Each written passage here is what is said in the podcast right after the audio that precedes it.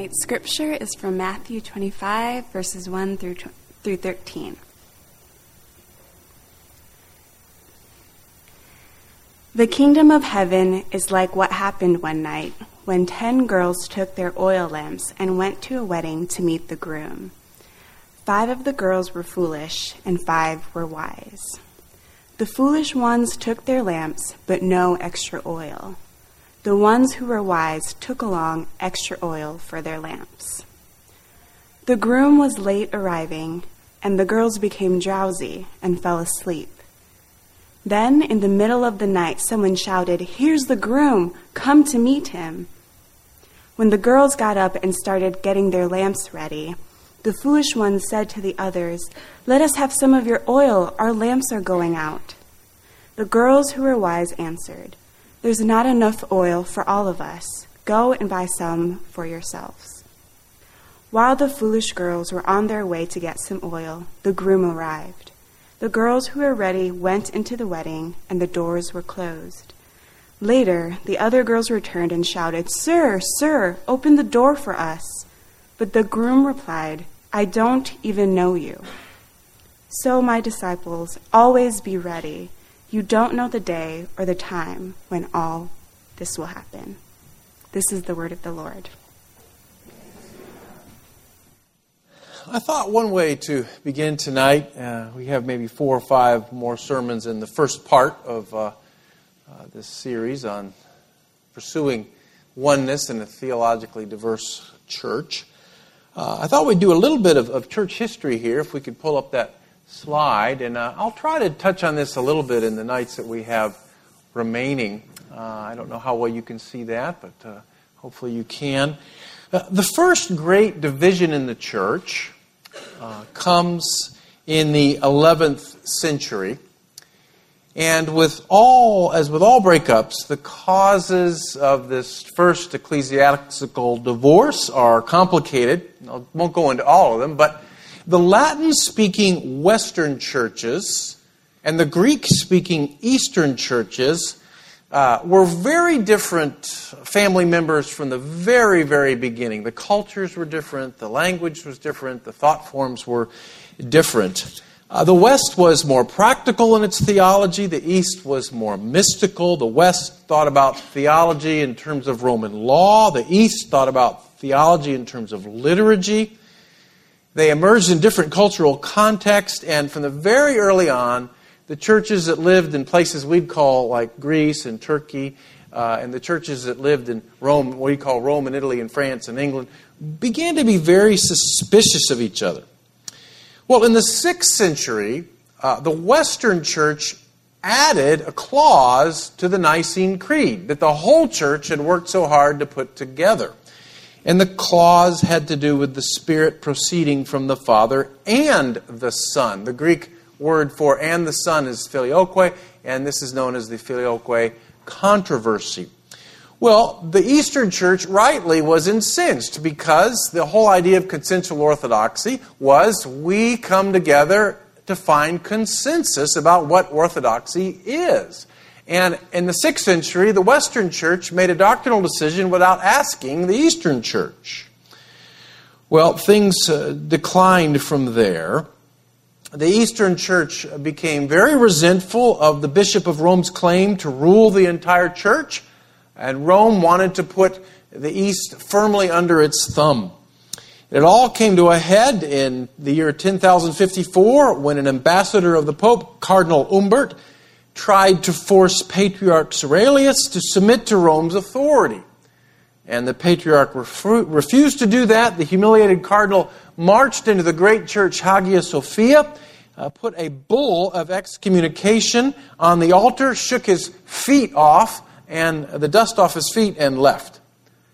And the Eastern Church has been divided from the Western Church ever since there were some initial efforts to reconcile, but any hopes of reconciliation were doomed after Pope Urban II launched the First Crusade. He said that he wanted to free the Holy Land, but along the way, his armies murdered their brothers in Christ, the Arab Christians. Two centuries later, in the Fourth Crusade, the Crusaders invaded Constantinople, which was the center of the Eastern Church. And a leading, leading historian of the Crusades uh, says this is what happened next. When the leading crusaders were established in the great palace, their soldiers were told that they might spend the next three days in pillage. The sack of Constantinople is unparalleled in history. For nine centuries, the great city had been the capital of Christian civilization, but the Crusaders were filled with a lust of destruction. They rushed in a howling mob down the streets and through the houses, snatching up everything that glittered and destroying what they could not carry, pausing only to murder or rape. Wounded women and children lay dying on the streets. For three days, the ghastly scenes of pillage and bloodshed continued till the huge and beautiful city was in shambles. Christ prayed that his followers would be one, and this perhaps is Christ's great unanswered prayer. The Eastern and the Western Church disagreed on some very important fundamental teachings. And at the end, they chose to prioritize doctrinal agreement over unity, and they divided. And so, what we've been working on this winter is asking this question How can a church uh, pursue doctrinal purity and relational oneness at the same time? And here's how we have answered the question. Uh, All Souls wants to be a church where Christians who disagree about important questions of biblical interpretation can live together in loving unity. We strive towards this vision by affirming the Nicene Creed while respecting, challenging, and learning from our brothers and sisters who interpret the Bible differently on non creedal issues. Well, this winter we're working line by line through the Creed so we can understand what it is we all believe in common. And tonight we will consider uh, this phrase He shall come again with glory to judge the quick and the dead whose kingdom shall have no end. Now, I'd like to start by, by taking a moment and, and reviewing with you what the Bible says about Christ's role as judge. The Christ of the Scriptures is both Savior and Judge. The gospel announces salvation and warns of judgment salvation is ultimately deliverance from judgment. I don't like to talk about judgment. Most preachers today don't. But we find judgment a major theme in Scripture. Uh, for example, in the Gospel of Matthew, Jesus tells 148 stories, 60 of them deal with final judgment. The rest of the New Testament echoes this firm belief that Christ will return to judge the living and the dead. For example, Paul tells the people of Athens God has set a day when he will judge the world's people with fairness. And he has chosen the man Jesus to do the judging for him. And Paul writes to the Corinthians Don't judge anyone until the Lord returns. He will show what is hidden in the dark and what's in everyone's heart. Christ will judge each of us for the good and the bad we do while living in these bodies. The Apostle John has a vision of the judgment. I saw a great white throne with someone sitting on it.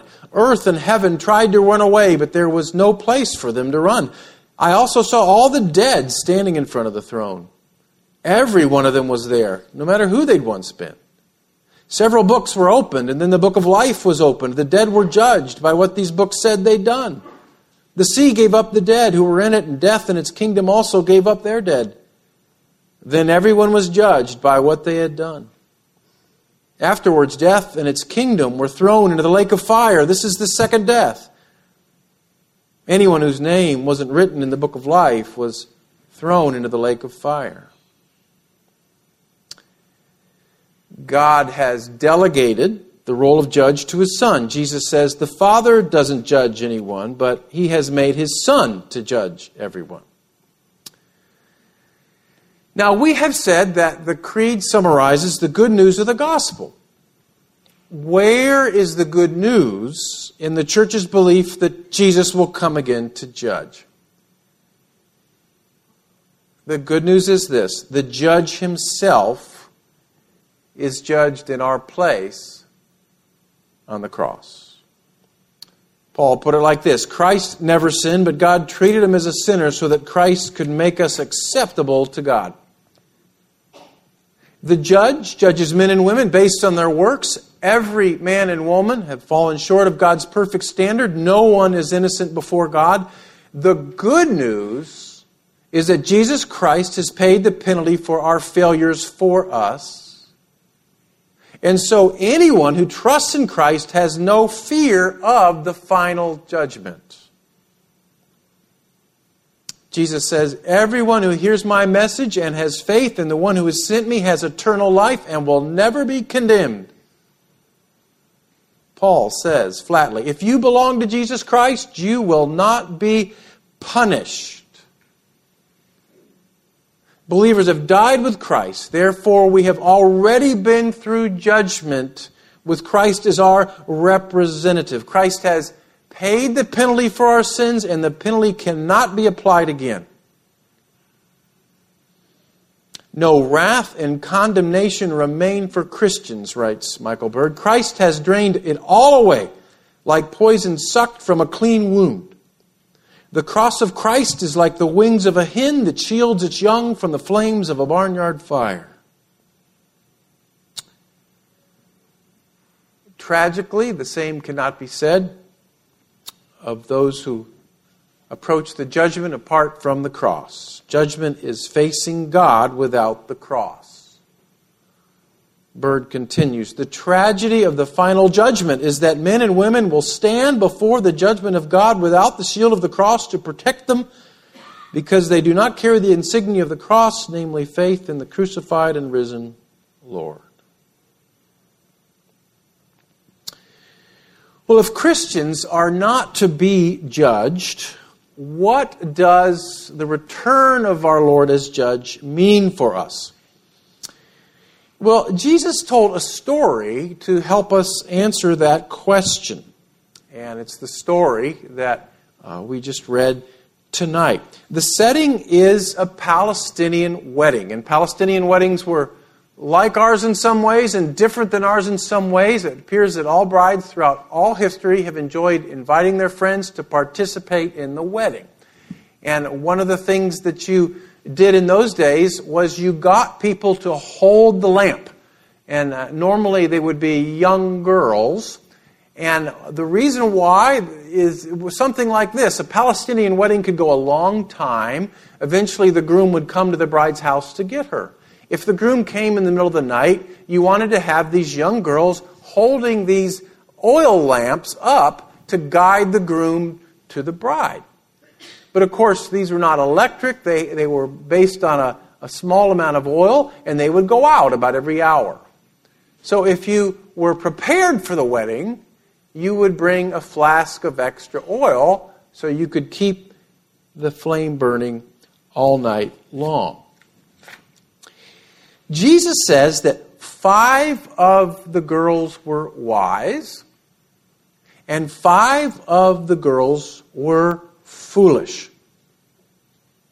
In other words, half of the girls were prepared, and half of the girls were not prepared for the groom's coming. Now, by describing half of the wedding party as unprepared, Jesus introduced an unsettling tension into this wedding story.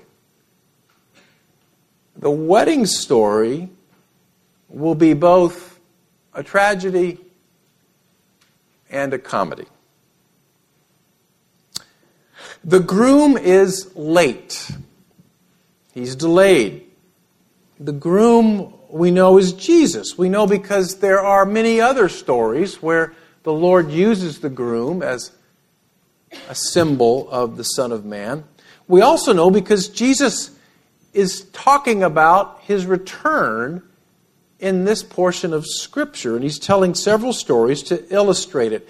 A few verses before, he has taught the disciples uh, by quoting from the book of Daniel about the coming of the Son of Man and applying it to himself. Jesus tells the disciples, A sign will appear in the sky, and there will be the Son of Man, and all nations will weep when they see the Son of Man coming with power and great glory.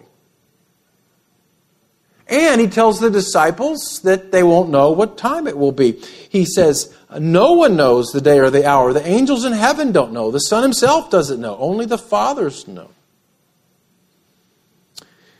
So the teachings around this little story, sometimes we call these stories parables, the teachings around it tell us uh, the main themes, the main images.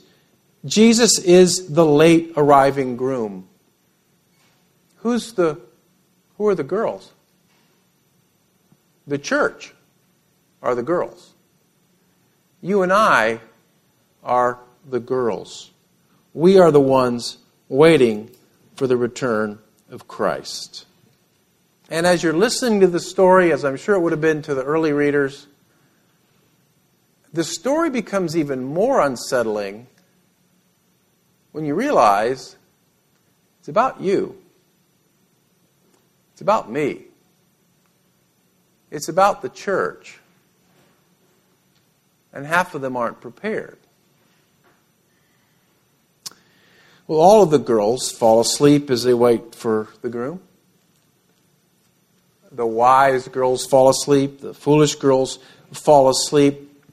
Jesus isn't condemning resting here. Uh, this detail in the story just communicates waiting for the Lord being faithful in living for Christ as we await His coming can be exhausting. And there is no sin in that. Raising young children is exhausting. Battling an eating disorder is exhausting. Fighting for your marriage is exhausting. Caring for an aging parent is exhausting. Starting a business is exhausting. Embracing loneliness is exhausting. Living with chronic pain is exhausting. Jesus knows this. And he talks about this long delay of waiting for the return of the Lord. And he understands that we will grow weary as we wait. There's no shame in weariness. But some wait better than others. The groom finally arrives in the middle of the night. Somebody says, Here comes the groom. Come and meet him. The wise girls light their lamp. They've got their extra oil. They go out. They make the row. They get ready for the groom to come in. But the, uh, the, the, foolish girls are not prepared at all. And they panic. And they begin to, to cry out, Where am I going to get this extra oil to get ready? They're not prepared. What does it mean to not be prepared for the groom? Well, Jesus is a brilliant storyteller. He doesn't explain all of his symbols, but by the end of the story, we understand that the foolish girls are rejected for a certain reason. They didn't know him. They did not have a relationship with him and so they weren't prepared. Now, I think if you've been to a wedding lately, you might appreciate this. I mean, let's be honest. Some weddings are fun, some are not. Uh, we all know the difference. Suppose you are invited to the wedding of, of one of your very best friends. And uh, the groom posts all sorts of tools that he would like on the registry. And they're expensive. Uh, they're, they're, expensive. Things that uh, people are giving for weddings these days have increased in value. And so they're, they're expensive. And you love the groom, though. So you go over it, you don't have a lot of money, and you look down the registry, he's got this big tool he wants, and, and you pray about it, and you decide, you know, I love him. We went to school together. He's a good friend. I'm going to I'm going to pay for this tool and bring it to the wedding. And so you bring it to the wedding, and you get there and you rush to the reception, you're excited to see him, but he's late. But you love him. And you spend a lot of money on the tool. And so you stay. You're prepared for this wedding. You want to be there. because you have a relationship with the groom. But suppose you're invited to a wedding of someone you don't really know. Has that ever happened to you? you get it in the mail and you think, I, I wonder why I'm invited to this wedding. you know, is it the registry? They just kind of want to fill up the toolbox? I don't know. And, uh, and so you go on, and, and there's kind of some social things going on, and you plug in, and you see this guy's got all these expensive things he wants, and you're thinking 150 bucks for a, for a widget, and, you, and you're frustrated, but you feel like you need to go, so you get the gift, and you, and you go there, uh, and, and, tragically, the wedding is scheduled for the exact time your team is playing in the tournament. Um, so you sit in the very back, and you watch the tournament on your phone during the wedding, and uh, yes, this happens every wedding I do. When the groom is late arriving to the reception, you head to the bar and you catch the game and you miss the groom coming in. Why? Well, you don't really know him. You don't really love him. You don't care that much about the wedding. See, the foolish girls are, are, are kind of like the guy in the bar watching the game. Um, they don't really love the groom. That's why they're not prepared. That They're not looking forward to him coming. They don't know him. The best way to prepare to meet Jesus tomorrow is to make sure that you know him today. And when you know him, you look forward to his coming with longing and hope.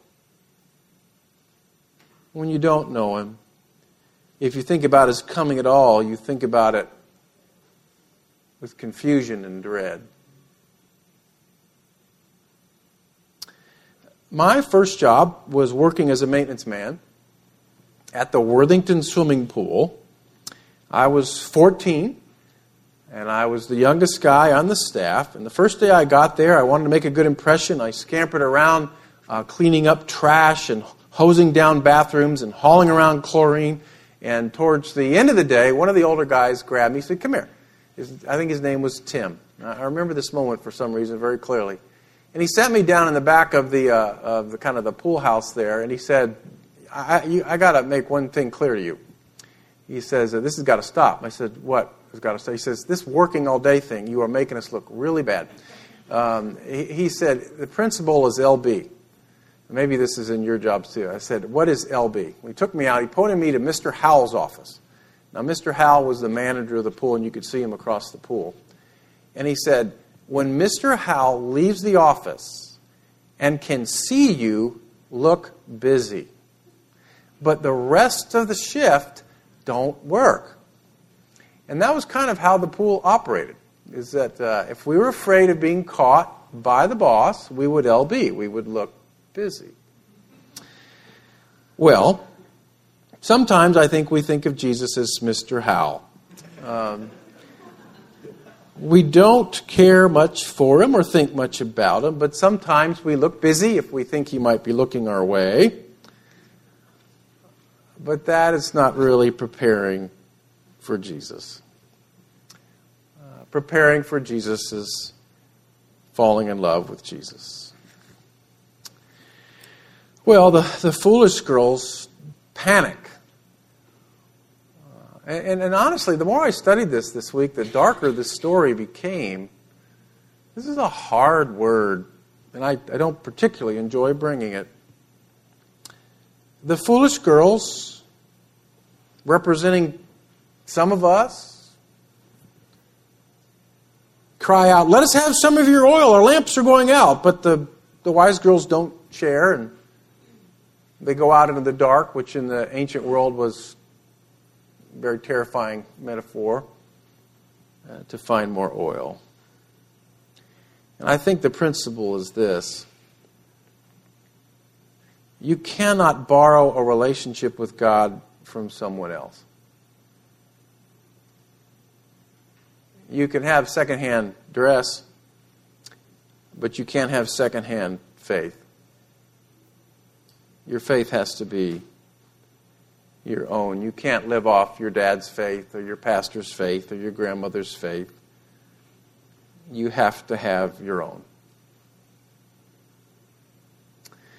And this is the point where this little wedding story moves from unsettling to terrifying. If the ten girls represent the church waiting for the return of her Lord, then this presents the possibility that some in the church who meet him will meet him without a personal relationship with him. And it will be too late to borrow faith from someone else. Then Jesus brings this little wedding story to a climax. While the foolish girls were on their way to get some oil, the groom arrived. The girls who were ready went into the wedding, and the doors were closed. Later, the other girls returned and shouted, Sir, sir, open the door, open the door for us. But the groom replied, I don't even know you. Of all the words of Jesus, uh, those are the ones that bothered me the most. I just can't imagine him saying that. Matter of fact, as I studied it this week, I found that this was a, harsh rabbinical idiom for rejecting a disciple who was no longer to be a part of the company of the rabbi. But that's what he said. And you can't read this story, if you're familiar with the Gospel of Matthew at all, without remembering another shocking ending at the Sermon on the Mount, at the end of the Sermon on the Mount. Not everyone who calls me their Lord will get into the kingdom of heaven. Only the ones who obey my Father in heaven will get in.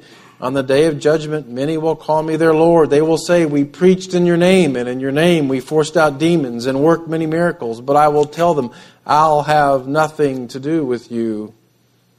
Get out of my sight, you evil people.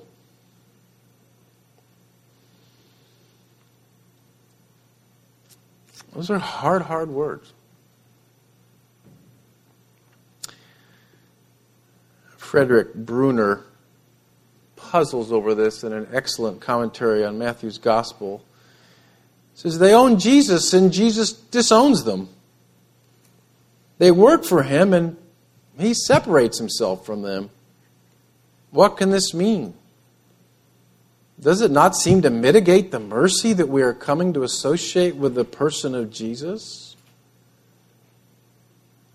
We learn from this story that it's possible to work for Jesus and yet not work under him.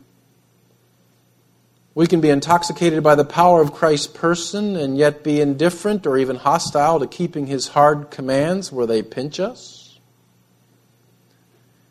It is strangely possible to serve and even glorify Christ and yet in actual life not to obey Him.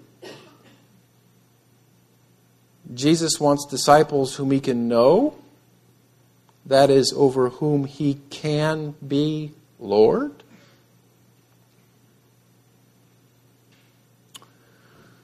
Well, when you put these two hard sayings together, and you ask the question what does it mean to be prepared? What does it mean to have enough oil in the lamp? I think it means that you know Jesus Christ in an authentic way that results in a life of humble, patient obedience to the will of God.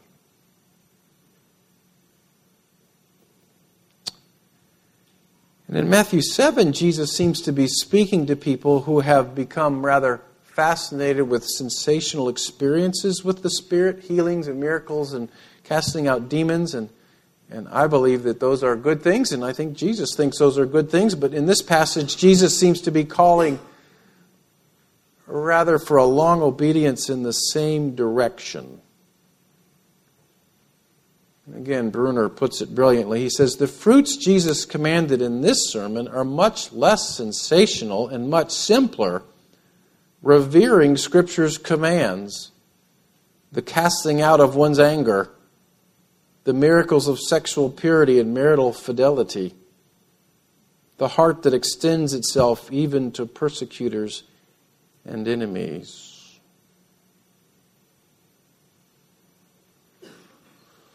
So, what does it mean to be prepared for the return of the Lord?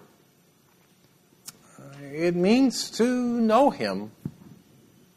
to have a relationship with Him that overflows in a life of faithful obedience. So, Jesus says at the end of his troubling wedding story, always be ready.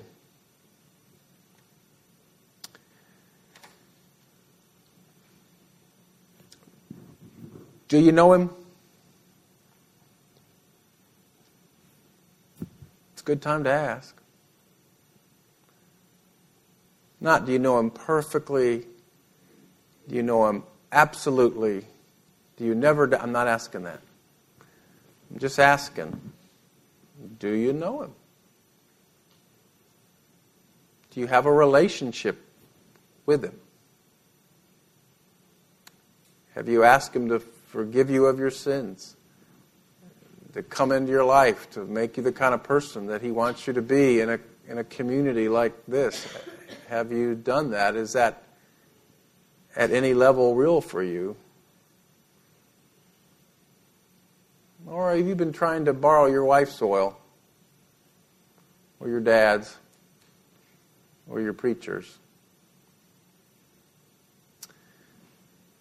Bible tells us how to know Jesus, Romans 10 9. If you confess with your mouth that Jesus is Lord and believe that God raised him from the dead, you shall be saved. So maybe one reason the groom delays is that so more can come to know him.